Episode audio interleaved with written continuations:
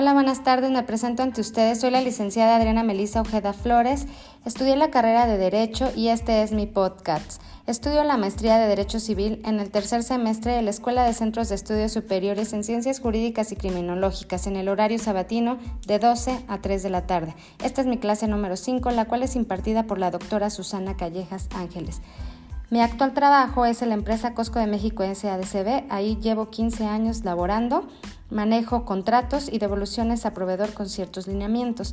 Tengo dos hijas, una de 15 y una de dos años y medio, la cual disfruto muchísimo. Son mi motor de vida. Iniciamos con nuestro tema. Gracias.